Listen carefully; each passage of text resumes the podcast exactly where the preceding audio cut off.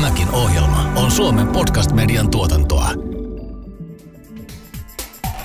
Harri, mä Mm. pelkään, että kun vauraat vaurastuu ja pienituloiset köyhtyy, niin kohta meidän yhteiskuntaa ei enää kiinnosta puhua pienituloisten oikeuksista. Tämä on aito huoli, mutta mä olen taipuvainen uskomaan, että mitä enemmän meillä on vauraita ihmisiä, se vauraus jakaantuu sitä kautta myös pienituloisille. Onko vihapuheesta huolehtiminen mennyt överiksi? Uskalletaanko Suomessa arvostella Venäjää? Entä tapahtuuko Suomessa ihmisoikeusloukkauksia? Näitä kysymyksiä tässä sarjassa pohtivat Mira Luoti ja Harri Moisio. Tämä on Amnestin podcast. Pitääkö tästäkin puhua? Kun rikkaat rikastuu, niin heitähän kiinnostaa vaan oma hyvinvointi. Ei se vaikuta muihin. Kyllä mä, Mira, on vähän eri mieltä. Kun rikkaat rikastuu, niin kyllä se yleensä tarkoittaa sitä, että keskiluokkakin kasvaa. Ja eh, sitä myöden myös jokainen saa vähän jotain. Pahin skenaario, eh, mikä voi olla, on se, että meiltä häipyy keskiluokka. Se on pahin mahdollinen skenaario. Mikäli meillä ei ole toimivaa keskiluokkaa, meillä ei ole demokraattista toimivaa yhteiskuntaa. Otetaan keskustelun mukaan etäyhteyden päässä istuva Turun yliopiston sosiologian professori Jani Erola. Niin, me tuossa vähän jo avattiin omia näkemyksiämme siitä, että mitä keskiluokan kutistuminen voisi tarkoittaa. Mitä se sinun mielestäsi voisi tarkoittaa? No keskiluokan kutistuminen oikeastaan me voidaan ajatella se parillakin eri tavalla. Että kyllä kai me ajatellaan silloin sitä, että erityisesti semmoista yhteiskunnan keskikohtaa liittyen, että sitä lähellä olevien ihmisten määrä yksinkertaisesti tipahtaa tai vähenee. Ja yleensähän se niin kuin määritellään sillä tavalla, että me ajatellaan, että se on vaikkapa ää, kuus, er- erityisesti niin kuin tulojen kautta, että ajatellaan, että on vaikka ää, korke, vähintään 60 prosenttia mediaanitulosta tienaavat sinne ainakin sinne johonkin vaikkapa kaksi kertaa sen mediaanitulojen niin kuin tota, tulojen tienaaviin asti. Että tavallaan se niin kuin tulojakauman keskikohtana ymmärretään se. Ja tietenkin silloin se keskiluokan pienentyminen silloin tai kutistuminen niin tarkoittaa sitä, että tämä porukka määrällisesti pienenisi ää, jotenkin radikaalisti. Niin miltä keskiluokan asema näyttää nyt tällä hetkellä työmarkkinoilla? No tällä hetkellä se näyttää aika hyvältä Suomessa. Meillähän ei itse asiassa keskiluokkaa kauheasti pienentynyt, jos se ymmärretään tällaista tulojakaumana, tulojakauma-ilmiönä. Et meillä on sanottu, että meillä on 2000-luvun alusta ollut aika, aika semmoinen stabiilin kokonen tämä porukka. Ää, ja itse asiassa sen niin kuin kaikkien muidenkin väestöryhmien ää, tulotilanne ja, ja, ja näin päin pois, se on itse asiassa parantunut viime vuosikymmenet. Ja se on parantunut, jos me katsotaan monta kymmentä vuotta, kun me mennään taaksepäin, niin se on ää, parantanut aika radikaalisti, mutta että se on kyllä parantunut ihan kaikissa väestöryhmissä. Toki se on vähiten ää, parantunut just siellä kaikista pienituloisempien joukossa. Ja kaikista eniten sitten siellä niin kuin kaikista hyvätuloisempien porukoissa. Miksi on ylipäätään tärkeää, että meillä on keskiluokka? No kyllä se keskiluokka on, on niin kuin tuossa tuli äsken puhettakin jo, että se on se, on niin kuin se tärkein osa yhteiskuntaa. Että jos me ajatellaan, että me halutaan muuttaa yhteiskuntaa tai halutaan, että se tekee jotain uutta tai halutaan vaan pitää jostain vanhasta kiinnikin samalla lailla, niin kyllä silloin se, se keskiluokan mukana pitäminen, että sen, niiden asioiden myyminen se keskiluokalle että he pitää sitä kannatettavana, se on ihan, se on ihan olennainen juttu.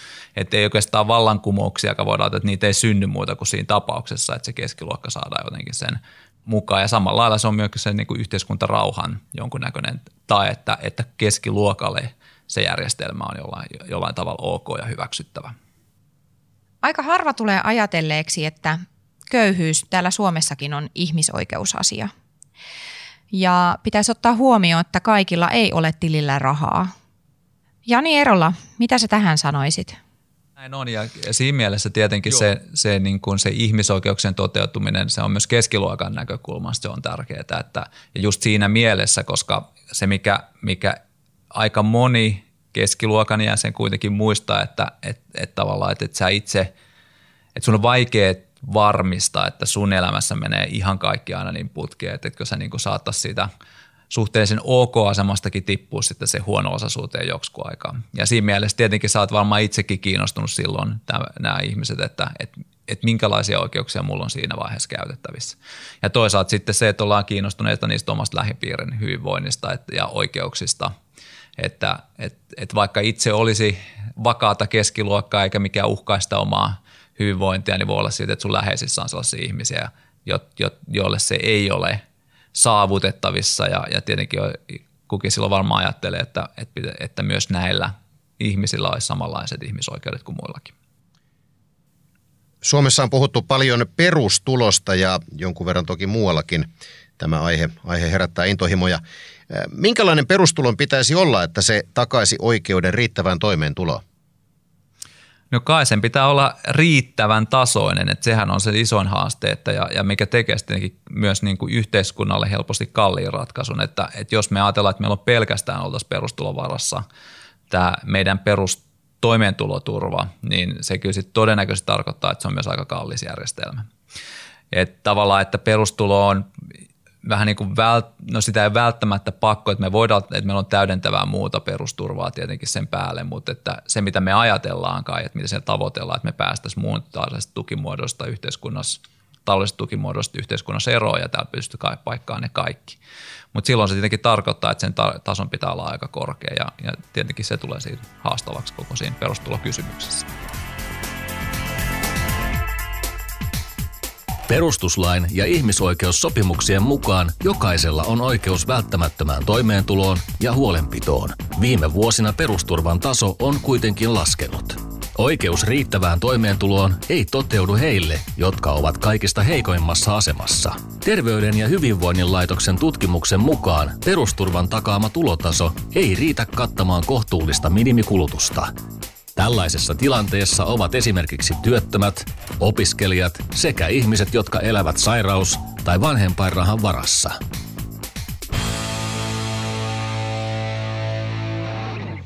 Amnestin näkemyshän on se, että oikeus riittävään toimeentuloon ei nyt toteudu heille, jotka ovat kaikkein heikoimmassa asemassa ja elää pelkän perusturvan varassa. Jani Erola, jatko tämän Amnestin näkemyksen. No joo ja ei, että et, tämähän on aina semmoinen, että sitä niinku perusturvan tasoa pitäisi koko ajan tietenkin seurata ja, ja miettiä, että mikä, mikä se on, mikä on riittävää tällä hetkellä. Ja, ja tietenkin yleensä miten, se, miten politiikka tuppaa toimimaan, niin yleensähän se äh, helpoin tapa säästää on se, että, että ei nosteta sitä perusturvan tasoa yhteiskunnassa, jos on poli- äh, tota, taloudellisesti tiukkaa tai on jotain poliittisia syitä olla tekemättä näin. Ja silloin tietenkin se on se helpoin porukka, mistä on, mikä on niin kuin hel, helpoin jättää tavallaan niin kuin jollain tavalla takamatkalle siinä yhteiskunnassa. Ja siinä mielessä tietenkin tämä on ihan aiheellinen huoli. Äh, mitä kauhean radikaaleja muutoksia meillä ei ole tapahtunut, mutta niinhän se yleensä käykin, että, että tavallaan se – se niin kuin perusturvan taso jää pikkuhiljaa hiipuu ja jää, jää taakse siitä riittävästä, riittävästä toimeentulotasosta. Niin, pitääkö ylipäätään työstä ansaitulla palkalla tulla toimeen? Tämä on vähän tämmöinen provokatiivinen kysymys, mutta kysyn siltä.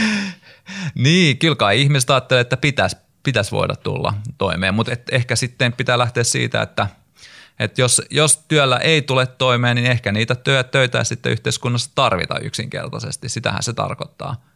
Voisi kuvitella, että jos markkinatalous toimii niin kuin sen pitäisi toimia, niin sitten kai niiden, niiden välttämättömien töiden palkka on aina se riittävä. Mutta tietenkin markkinatalous on mikä on helppo, että, tota, että se voi myös tuottaa kaiken näköisiä pikkuanomalioita tai kummallisuuksia, mitä on vaikea sitten kontrolloida. Ja silloin tietenkin voi käydä silleen, että semmoista välttämättömät tehtävätkin yhteiskunnassa, jota, jota vaan pakko jonkun tehdä, niin, niin to, niillä, niistä saadulla palkalla ei vaan sitten yksinkertaisesti tulla toimeen. Niin, Ani Erola nosti tuossa mielenkiintoisen sanan kuin vallankumous esiin. Eli jos, jos rikkaat vaan rikastuu ja köyhät köyhtyvät, niin missä vaiheessa köyhät, joiden lukumäärä nyt joka tapauksessa on moninkertainen kuin rikkaiden, niin missä vaiheessa he – nousevat tosissaan parikaadeille? No aika harvoin varmaan käy niin, että kyllä se keskiluokka on se olennaisempi porukka. Että jos keskiluokka tulee toimeen, niin, niin, niin silloin itse asiassa mä pidän aika tehdä epätodennäköisenä, että minkälaisia vallankumouksia syntyy. Ja siinäkin vaiheessa, kun, kun jos ne rikkaat rikastuu aina vaan, niin tota siinäkin vaiheessa voi ajatella, että se keskiluokka on välttämättä kauhean kiinnostunut lähtemään kapinoimaan niin pitkään, kun sä voit tavallaan pitää huolen siitä, että niin kuin oman jälkikasvun tulevaisuudesta. Että se logiikka menee jotenkin silleen, että jos me niin kuin, jos ajatellaan tätä yhteiskuntaa ja, ja nyt keskiluokkaa ja rikkaita ja köyhiä tämmöisenä kuminauhana, niin se mitä meillä on tapahtunut, mitä hyvinvointivaltio on tehnyt, niin sehän ideahan oli se, että, että meillä oli äärimmäistä köyhyyttä ennen tämmöistä modernin hyvinvointivaltiota Suomessakin ja monessa muussa yhteiskunnassa. Ja, ja koko tämä niin kuin hyvinvointivaltiomalli idea oli se, että tarjotaan tukea että silloin, kun esimerkiksi ty, erityisesti työttömyyden kohdalla, mutta myös muissa tapauksissa, että me nostetaan sieltä kaikista kurimmasta olosuhteista sieltä niitä ihmisiä erilaisilla tuilla erityisesti työttömyyden aikana. Sillä tavalla parantaa heidän taloudellista tilannetta, että ne pääsee osaksi sitä yhteiskunnan jonkinnäköistä keskiluokkaa ja, ja keskiluokkaiseen kulutukseen kiinni siinä, siinä määrin, kun se on välttämätöntä. Ja tämähän niin on tietenkin ollut se valtava menestystarina ja se, osihan se perustui siihen, että me vähän lyhennettiin tai pienettiin kaikkia tuloeroja koko yhteiskunnassa sekä ylä- että alapäästä. Tavallaan se kaikista hyväosaisiin ja rikkaankin porukka päätyy lähemmästä keskiluokkaa. No nyt se, mitä tapahtuu tällä hetkellä on se, että kun tämä, niin kuin tämä tulojakauman alapään ongelma on korjattu tietysti mielessä tehokkaasti, että meillä on semmoisia tukia, jotka niin kuin nostaa, että kun sulla käytetään huonosti, niin sut aina löytyy jonkinlaista yhteiskunnallista tukea, joka nostaa sut takaisin osaksi sitä keskiluokkaa. Mutta nyt, nyt sitten samaan aikaan yhteiskunta muuttuu sillä tavalla, että siellä yläpäässä alkaa tapahtua todella paljon enemmän semmoista. Se kuminauha alkaa niin venua sieltä yläpäästä pelkästään. Et meillä tulee niin entistä enemmän entistä rikkaampia, äärimmäisen rik, paljon rikkaampia ihmisiä, joita on vaikea kuvitella, että kuinka, kuinka paljon va- vauraampia he ovat verrattuna siihen keskiluokkaan. Ja se samallahan se tarkoittaa sen keskiluokan näkemyksestä sitä, että, että, että on, e, tulee entistä epätodennäköisemmäksi, että heidän omat lapsensa pääsisi ikinä sinne ää, missään tilanteessa, vaikka se olisi kuinka hyviä elämässä, vaikka se olisi kuinka taitavia, niin se välimatka yksinkertaisesti on liian pitkä sinne. Ja se, mitä silloin keskiluokkaa sit saattaa tehdä, mieluummin kun lähtee kapinoimaan, niin saattaa huolestua, että no, pidetään nyt ainakin siitä huoli, että ne omat lapset ainakaan tipahda sinne kaikista köyhimpään porukkaan. Ja se, mitä siitä silloin seuraa, niin silloin keskiluokan intressiksi tulee se, että ruvetaan sulkemaan sitä yhteiskuntaa alhaalta päin. Eli tavallaan, että silloin keskiluokka haluaa blokata, että sieltä alhaalta ei nouse ketään ylös, jotta omat lapset ei myöskään pääty sitten alas. Ja tämä on se ehkä se isoin riski, mikä tässä tämmöisessä niin kuin polarisaatiossa – näissä yhteis- tällaisessa länsimaisessa yhteiskunnassa tällä hetkellä on, enemmänkin kuin vallankumous. No meneekö se kääntäen myöskin niin, että vaikka keskiluokka olisi lähtökohtaisesti lukumäärältään pieni, mutta jos se kuitenkin koko ajan se lukumäärä kasvaa, niin meillä on olemassa yhteiskuntarauha? Luultavasti, koska sehän tarkoittaa silloin, että sulla on mahdollisuuksia sosiaaliseen nousuun myös niistä huonoista, huonosta olosuhteista tuleville. Et se, sehän on se, niin kuin, että jos sulla on toivoa, niin sehän on aina, se on aina hyvä. Se silloin ihmiset pitää toiminnassa ja ajattelee niin myös, antaa niille myös semmoiset tulevaisuuden näkymiä. Pitääkö tästäkin puhua? Yksi työn murrokseen ja keskiluokan kutistumiseen vaikuttava asia on automaatio – Päätettiin soittaa Demos Helsinki ajatushautomon tutkijalle Johannes Koposelle ja kysyttiin, että kutistaako automaatio keskiluokkaa. Kuunnellaan, mitä Johannes sanoi. Mä tykkään ajatella niin, että kaikki teknologiat on oikeastaan ihmisten kykyjen parantumista.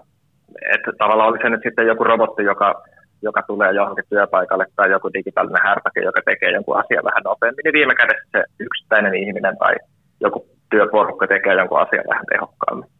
Ja siitä totta kai seuraa se, että tämän yksittäisen, vaikkapa nyt sitten firman tehtävät tehdään nopeammin, jolloin siellä ehkä tarvitaan vähemmän porukkaa tai tuotteet saadaan myytyä enemmän, jolloin se sitten kasvaa markkinalla ja joku toinen firma joutuu ehkä irtisanomaan. Ja tämmöistä niin kuin liike, liikettä, niin kuin, tämä liike niin kuin vaikuttaisi kyllä selvästi lisääntyvän. Siitä nämä mikroyrittäjät on yksi esimerkki ja muitakin esimerkkejä on. Mutta se, että, että miten se sitten todella näkyy että jos puhutaan nimenomaan keskiluokasta, niin siinä, että, että millä tavalla meillä vaikkapa rahanjako tapahtuu yhteiskunnassa, niin mä sanoisin, että siihen on oikeastaan, se on vähän niin kuin erillinen kysymys. Että sitten mennään kuitenkin kiinni näihin poliittisiin asioihin, tulonjakoihin ja muihin, joilla voidaan varmistaa se, että ja myös koulutuspoliittisiin päätöksiin, jolla voidaan niin kuin ainakin tukea sitä, että sitä semmoista hirveän isoa erkanemista ei tapahdu. Mutta, mutta samaan aikaan on sanottava, että kyllä teknologian luonne on sellainen, että se se siirtää ihmisiä eri kasteihin. se on aina tehnyt, tai ainakin 1800-luvulta asti tehnyt, tehnyt niin. Teknologia auttaa ihmistä ja teknologia lisääntyy ihan koko ajan. Mutta mitä se auttaa meitä tässä tilanteessa työmarkkinoilla, Jani Erola? No kyllähän se, kyllä se niin kuin varmaan niin kuin tuossa, tuossa haastattelussakin tuli jo esille, että se, se muuttaa sitä, että minkälaista työtä tarvitaan ja kuinka paljon. Ää, ja, ja nimenomaan siinä, että kyllähän se muuttaa niiden jo niin kuin olemassa olevien töiden luonnetta aika paljon. Et jos me ajatellaan nyt sitten vaikkapa bussikuskia sata vuotta sitten, ensimmäiset bussit kun tuli, niin heidän piti käyttää huomattavasti vähemmän tämmöistä teknologiaa, mitä ihan normaali, normaali bussikuski tänä päivänä pitää joka päivä pystyy hyödyntämään. Et siinä mielessä se tämä niin kuin teknologinen muutos kyllä tulee ihan kaikkiin töihin, että meillä ole hirveän vähän semmoisia töitä itse asiassa, mihin se ei vaikuttaisi millään tavalla. Ja, ja samaan aikaan tietenkin se voi tarkoittaa, että osa töistä sitten katoaa kokonaan ää, sen takia, että tekniikka pystyy ne hoitamaan, mutta tietenkin se, semmoiset muutokset tapahtuu äärettömän hitaasti, että me puhutaan vuosikymmenistä pikemminkin kuin vuosien aikaisista prosesseista. Tässä mainittiin myös mikroyrittäjät. Viime aikoina on myös paljon puhuttu tällaisesta niin sanotusta pakkoyrittämisestä, jossa siis henkilö ikään kuin pakotetaan yrittäjäksi, vaikka hänellä ei ole yrittäjän vapautta esimerkiksi hinnoitella omaa työtään. Miten tämä vaikuttaa työmarkkinoihin? No kyllähän se tietenkin vaikuttaa, että ky, kyllä se niinku, tämä, niinku keikkataloustyyppinen problematiikka, niin kyllä, kyllä tietenkin se, se asettaa sen niin kuin – sen yhteiskunnan, varsinkin suomalaisen yhteiskunnan kohdalla tämän hyvinvointivaltion rahoittamisenhan se asettaa sitten tietenkin hankalaksi, että koska silloin se vaikuttaa siihen, että miten, minkälaisia tuloja, saa, tuloja saadaan ja miten niistä voidaan maksaa veroja. Mutta tässä on hyvä muistaa se, että Suomessa edelleenkin on ollut 50-luvulla yrittäjyys on ollut kaikista laajinta, että, et tota, joka liittyy siihen, että silloin oikeasti sitä, niitä yrittäjätuloja tarvittiin tukemaan sitä toimeentuloa siinä yhteiskunnallisessa murroksessa. Me ollaan vielä mun käsittääkseni aika kaukana, varsinkin Suomen kohdalla sellaisesta tilanteesta. Pitääkö tästäkin puhua? Mira Luoti ja Harri Moisio. Koronavirus sai meidät huomaamaan, että moni voi tehdä etätöitä, kun sitten taas monissa töissä ei yksinkertaisesti pysty tekemään etätöitä. Millaisia ajatuksia tästä herää? No kyllähän tämä niinku on iso tämä, tämähän niin konkretisoi tavallaan sen niin kuin eriarvoisuuden siellä työmarkkinoilla just siinä, että kuka, ke, kuka voi jäädä kotiin ja kenen on pakko sitten kuitenkin mennä niitä ihmisiä tapaamaan ihan konkreettisesti ja fyysisesti. Et kyllä siinä mielessä tämä niin kuin konkretisoi paljon isoja semmoisia eroja, joita ehkä muuten tulisi niin paljon miettineeksi. Mutta se Toinen aaltohan tästä tullaan vasta näkemään varmaan muutaman kuukauden päästä, että kun aletaan näkeä, että minkälainen yritystoiminta selviää tästä koko tilanteesta. Et se, se tulee olemaan paljon isompi eriarvoistava tekijä ja sillä todennäköisesti paljon pidemmät vaikutukset myös. Et siinä vaiheessa, kun me ollaan päästy tästä itse viruksesta helpostikin ohi, niin kyllä me sitten vielä nähdään niitä, niitä hyvinvointivaikutuksia varmaan aika pitkänkin aikaa tämän jälkeen. Tätä nauhoitusta tehdään, voin sanoa, koronakriisin alkuvaiheessa, eli maaliskuun puolivälissä. Aikamoinen myötätuntoaalto on nyt Suomen kansan ja, ja muutkin ihmiset totta kai ihan globaalisti vallannut. Mira, miten sun tuttava piirissä? No ainakin meidän muusikoiden keskuudessa on kaikki herännyt tosi aktiivisesti ja ottaa huomioon kaikki osa-alueeseen kuuluvat eli teknikot ja muut on otettu hyvin huomioon, kun tullaan meille niitä mahdollisia töitä järjestämään, niin pidetään toinen toisistamme kyllä tosi hyvää huolta. Ja muutoinkin nyt suhtaudutaan hyvin myötätuntoisesti eh, esimerkiksi juuri pienyrittäjiä kohtaan, jotka tosiaan ovat saattaneet menettää koronan vuoksi tulonsa lähes kokonaan. Eh, jotenkin se ainakin on omaa uskoani palauttanut siihen, että kyllä me suomalaiset ihan kaikissa tuloluokissa välitämme siitä, että miten muilla menee. Niin, mitä sanoo eh, Jani Erola tähän? Niin kyllä se varmaan nämä niin kuin suomalaiset loppujen lopuksi näissä kriisihetkinä osaa, osaa toimia aika yhteen hiileen puhaltaen, että, että loppujen lopuksi me ollaan aika yhtenäinen ja pieni kansa, joka on myös helppo sitten pistää työskentelemään semmoisen yhteisen päämäärän eteen. Ja ehkä tämä niin kuin koronakriisi on nyt sellainen hyvä muistus itse kaikille, että kyllä me, kyllä me itse asiassa edelleenkin vaikka näistä eroista ja eriarvoisuudesta paljon puhutaan, mutta silloin, silloin kun tulee tiukka paikka, niin sitten kuitenkin sitä solidaarisuutta ihan kummasti löytyy. No nyt maailmantalouteen on iskenyt tällainen musta joutsen. Siellä se lentelee ja rapauttaa koko ajan globaalia taloutta. Missä vaiheessa tämä, tämä iskee oikein kunnolla tuulettimeen ja, ja pitää alkaa olla ihan monella, monella muullakin tavalla huolissaan kuin vain siitä, että onko huomenna töitä? Niin varmaan nyt, jos niin kun lähin esimerkkiä lähdetään hakemaan, niin se olisi varmaan Suomessa ollut se 90-luvun alullaama. Että monessa maassa sitten tietenkin tämä 2008 kriisiä iski samalla lailla tai ehkä vähintään samalla lailla pahasti kuin tämä tulee iskemään, mutta Suomessa tällaista nyt ei ole ehkä nähty. Ja voi olla, että, että silloin, silloin kun nämä, erityisesti jos nämä ongelmat lähtee pitkittymään, niin voi olla, että sit, siinä vaiheessa nämä alkaa sitten tietenkin vasta niin oikeastaan heijastumaan ihmisten arkeen. Monissa autoritaarisissa valtioissa suurta osaa ihmisistä kiinnostaa enemmän oman toimeentulon turvaaminen kuin demokratia tai ihmisoikeudet. Jos Suomessa ja muualla Länsi-Euroopassa mennään pitkään taantumaan, onko Jani Erola sama riskinä myös täällä, vaikka demokratian ja ihmisoikeuksien perinne on meillä hyvin pitkä? kyllähän se kai teoreettinen riski on olemassa, mutta mä ajattelisin, että ehkä se tämä niinku taantuma itsessään ei välttämättä vielä. Et oikeastaan se olennaisempaa on että se, että mitä siitä taantumasta seuraa. Et jos me mennään siihen, että yhteiskunnalle kerta kaikkiaan on enää varaa ja mahdollisuuksia huolehtia niistä, tota, niistä kaikista, kaikista huono-osaisimmista ja myös sit, jos se, niin kuin se keskiluokka, jos sillä alkaa mennä nyt tämän takia jostain syystä – pidemmässä juoksussa tosi huonosti, niin siinä vaiheessa sitten tietenkin lähdetään hakemaan niitä vaihtoehtoja, silloin nämä niin kuin autoritaariset vaihtoehdot tietenkin ehkäpä nousee todennäköisemmin esille. Mitenkäs Unkari ja Puola? Eikö ne ole huonoja esimerkkejä demokratian kuolemasta? Joo, ja nehän on siis, nehän, ne, ne on nimenomaan siinä mielessä esimerkkejä, että se, niillähän, niillähän on ollut aika vahva talous, varsinkin Puola vahva talouskasvu. Että tavallaan, että ei se, se, niin kuin se demokratian demokratian heikentyminen ei välttämättä liity millään tavalla siihen, niin kuin, että, että taloudellinen tilanne tai huonoisuus lisääntyisi yhteiskunnassa. Päinvastoin ne on hyviä, varsinkin puolella hyvä esimerkki siitä, että miten, miten itse asiassa täysin päinvastaisessa tilanteessa voidaan joutua, jo päätyä ihan samanlaisiin lopputuloksiin. No miten jos mennään ihan toiselle puolelle maailmaa, Singapore. Siellä ihmisoikeudet eivät, eivät kovin korkealla ymmärtääkseni ole, mutta taloudellinen vauraus on. Mitäs tutkija sanoo tähän?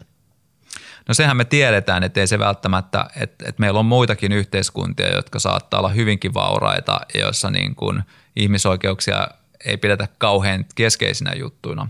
Että aika usein se, ja voidaan jopa väittää sille, että se hyvinvointi, hyvinvointi ja ihmisten onnellisuus ei välttämättä olisi kauhean vahvassa yhteydessä siihen, että kuinka raskaasti näitä ihmisoikeuksia rikotaan. Että tavallaan että silloin tästä tulee se oikeastaan sama, että jos se keskiluokka pysyy tyytyväisenä, niin, niin silloin se ei tämä välttämättä niin kauheasti heitä haittaa, jos niin kuin osa yhteiskunnasta sitten kuitenkin sorretaan kovastikin. Niin pitkään kuin se ei osu itseitä omiin, omiin läheisiin. Pitääkö tästäkin puhua? Jos mennään ajassa taaksepäin noin sata vuotta ensimmäisen maailmansodan jälkeiseen Saksaan. Siellä elettiin Weimarin tasavallassa ja periaatteessa kaikki oli hyvin. Naisten oikeudet oli, oli korkeassa kurssissa, oli muutoinkin tasa-arvoa ja kaiken piti olla ikään kuin täydellistä parempaa huomista varten. Mutta sitten kävi niin kuin kävi. Tulikin autoritäärinen johtaja laillisesti valituissa vaaleissa, 33 Nürnbergin puoluekokoukset, sun muut, mitä kaikkea tähän liittyykään, niin onko tässä nykyajassa Jani Erola sun mielestä mitään rinnastettavaa Weimarin tasavaltaa? No on, on ja ei. Et mä sanoisin, että kyllä niin kuin suoraan saa tästä Weimarin, vaikka se niin kuin ajatellaan, että silloin oli ehkä ei, ihmis, ihmisoike, tai ihmisoikeudet ja, ja tasa-arvoperiaatteet oli ehkä jollain tavalla hyväksyttyä, niin kyllähän niin kuin tänä päivänä tässä länsimaissa, varsinkin pohjoismaisessa yhteiskunnassa, niin kyllähän meillä on ihan eri tasolla kaikki niin kuin meidän tasa-arvokäsitykset ja meidän myös hyvinvointi kaiken kaikkiaan on ihan eri tasolla. Et, et me, et siihen aikaan ei ne rikkaimmatkaan kuvitelleet semmoisesta, semmoisesta hyvinvoinnin tasosta, kun meillä on siis ihan, ihan tota, varsinkin sen keskiluokan tavoitettavissa, mutta myös jopa siellä niin kuin, kaikkein köyhimpien kohdalla monessa mielessä. Että tämä, niin kuin, kyllä nämä ajatus on niin kuin, tai, tai se tilanne on siinä mielessä tosi vaikea, vaikea rinnastaa. Mutta toisaalta se, mikä tässä niin kuin tietenkin on hyvä muistaa, että silloin kun on mennyt pitkään hyvin, niin silloinhan, silloinhan niitä isoja muutoksia helposti tapahtuu, koska ei niihin osta jotenkin, ne vaan tulee jostain puskista. Eikä niitä tosta sen takia, että niistä, niihin osta kiinnittäisi mitään huomiota. Et se on ehkä se hyvä muistaa, että tietenkin, että se pitkän hyvinvoinnin lisääntymisen ja talouskasvun ja, ja, tasa-arvon paranemisen jakson myötä, niin kyllä siellä jossain vaiheessa varmaan se, se niin kuin käänne toiseenkin suuntaan tulee. Ja kysymys on varmaan nyt siitä, että ollaanko me siinä nyt vai joskus tulevaisuudessa. Me ollaan tässä nyt maalailtu uhkakuvia. Jos vedetään yhteen, niin kuinka vakaa maa Suomi kuitenkin on? Suomi on todella vakaa maa tällä hetkellä, että, että jos me ajatellaan, me voidaan katsoa vaikkapa sitä nyt 2008 talouskriisiä. sehän ei oikeastaan, vaikka meillä työttömyys lisääntyi jossain määrin ja vaikka tämmöisen niin ulkoisilla taloudellisilla luvuilla mentiin tosi huonosti, niin kuin huonostikin monessa mielessä, niin tota, silti ei, ei se niin kuin suomalaisen yhteiskunnallisen elämään se ei loppujen lopuksi kauheasti vaikuttanut. Ei meillä tullut semmoista 90-luvun alun tilannetta lainkaan. Me oltiin kaukana semmoisesta raskaasta taloudellisesta lamasta, joka olisi koskenut koko kansaa. Ja kyllä se kertoo, että meidän tämä niin kuin jonkunnäköinen yhteiskunnallinen tällainen ää, ää, kyky puskuroida huonoa asiaa on kyllä ihan huippuluokkaa. Huh. Mulla tuli ainakin huomattavasti parempi fiilis tästä kuin esimerkiksi noin puoli tuntia sitten. Mites Harri, opitko sä jotain? No mä opin sen, että vaikka meillä yhteiskunnassa on ristiriitoja, niin meidän rakenteet on kuitenkin niin vahvat ja, ja tarpeen vaatiessa ihmiset pystyvät puhaltamaan yhteen hiileen – Eli, eli ei tässä sillä tavalla ehkä pitäisi huolta olla. Ja tämä oli hyvä vertaus, tämä just 2008 finanssikriisi. Me selvisimme siitä. Pitääkö tästäkin puhua? Seuraavassa jaksossa. Harri, mistä me ensi kerralla jutellaan? Puhutaan siitä, että onko Suomessa ihmisoikeusloukkauksia. Pitääkö tästäkin puhua? Todellakin pitää puhua. Meillä on saamelaiset, mm, pakolaiset, transsukupuoliset, mm, naisiin kohdistuva väkivalta. Meillä on ihan hirveästi epäkohtia, joista pitää todellakin puhua. Kuuntelit Amnestin Pitääkö tästäkin puhua podcastia? Löydät tämän sarjan muut jaksot hakusanalla Pitääkö tästäkin puhua? Keskustelu jatkuu Twitterissä ja Instagramissa hashtagillä Pitääkö tästäkin puhua?